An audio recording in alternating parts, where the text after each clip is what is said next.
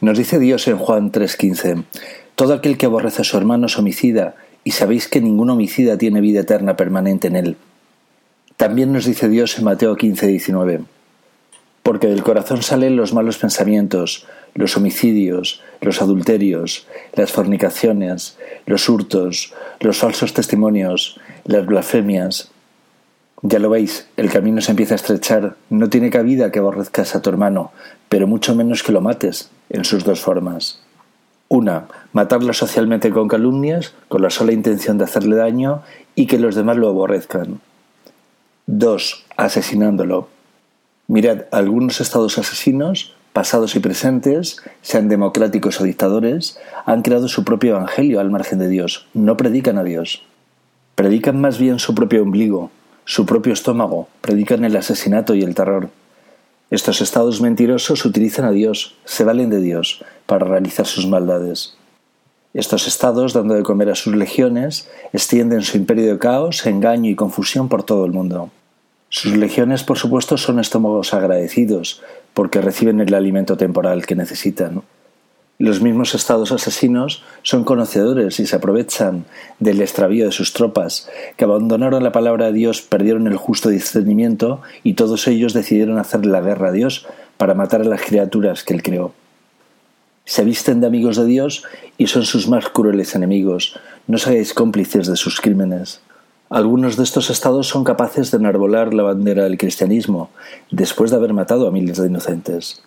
Lógico que cuando acabe su régimen de terror se desmorone el falso cristianismo que le acompañaba. Todo había sido un grandísimo engaño, con la única intención de engañar, robar y matar. Los que matan a su hermano jamás han visto a Dios ni le han conocido. Digo esto para que no le sigáis en sus guerras, aprender de los errores de los demás que ya han pasado por ahí. Si trabajáis para estos asesinos, cambiad de trabajo y salvad vuestra alma. Dice Dios que el anticristo es todo aquel que no cree que Jesús sea el Cristo. Pero cuidado, hay algunos que dicen ser cristianos, pero están en contra de Dios y persiguen a Dios y a sus hijos. Ellos son igualmente anticristos. Dios nos dice en Juan 16, 16, y vi salir de la boca del dragón y de la boca de la bestia y de la boca del falso profeta tres espíritus inmundos a manera de ranas. Pues son espíritus de demonios que hacen señales y van a los reyes de la tierra en todo el mundo para reunirlos en la batalla de aquel gran día del Dios Todopoderoso. He aquí que yo vengo como ladrón, bienaventurado el que vela y guarda sus ropas, para que no ande desnudo y vean su vergüenza. Y lo reunió en el lugar que en hebreo se llama Armagedón. Esta guerra que tenéis en vuestro interior, solo la venceréis con vuestro corazón, con vuestro amor, con Dios verdadero con vosotros. Esta guerra que tenéis a vuestro alrededor únicamente la venceréis con oración y buenas obras.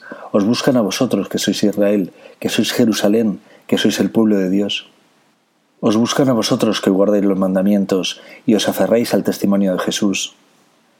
¿No entendéis que en esta batalla la mayoría les han arrebatado la fe?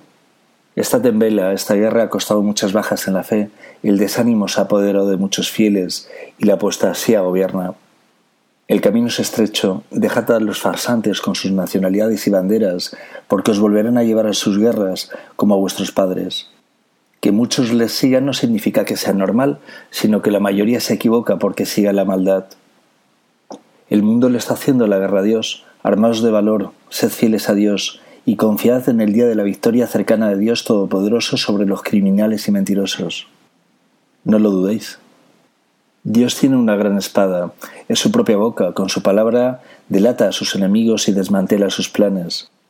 La palabra de Dios traspasa el corazón de los criminales, pero la misma palabra les consuela y les cura esperando su conversión.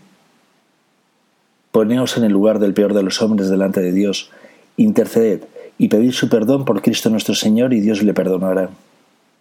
Y vosotros habréis aprendido a ser verdaderos hijos de Dios, y esa será vuestra victoria y la de nuestro Dios. Así pasaréis por la puerta estrecha. Mostrad a la humanidad el Jesús que lleváis dentro, no le neguéis. Los mudos ya hablan. Parece que el Nazareno está débil y arrinconado en Armagedón. Los hombres le han declarado la guerra, pero vosotros vais a ser testigos de su cercana victoria.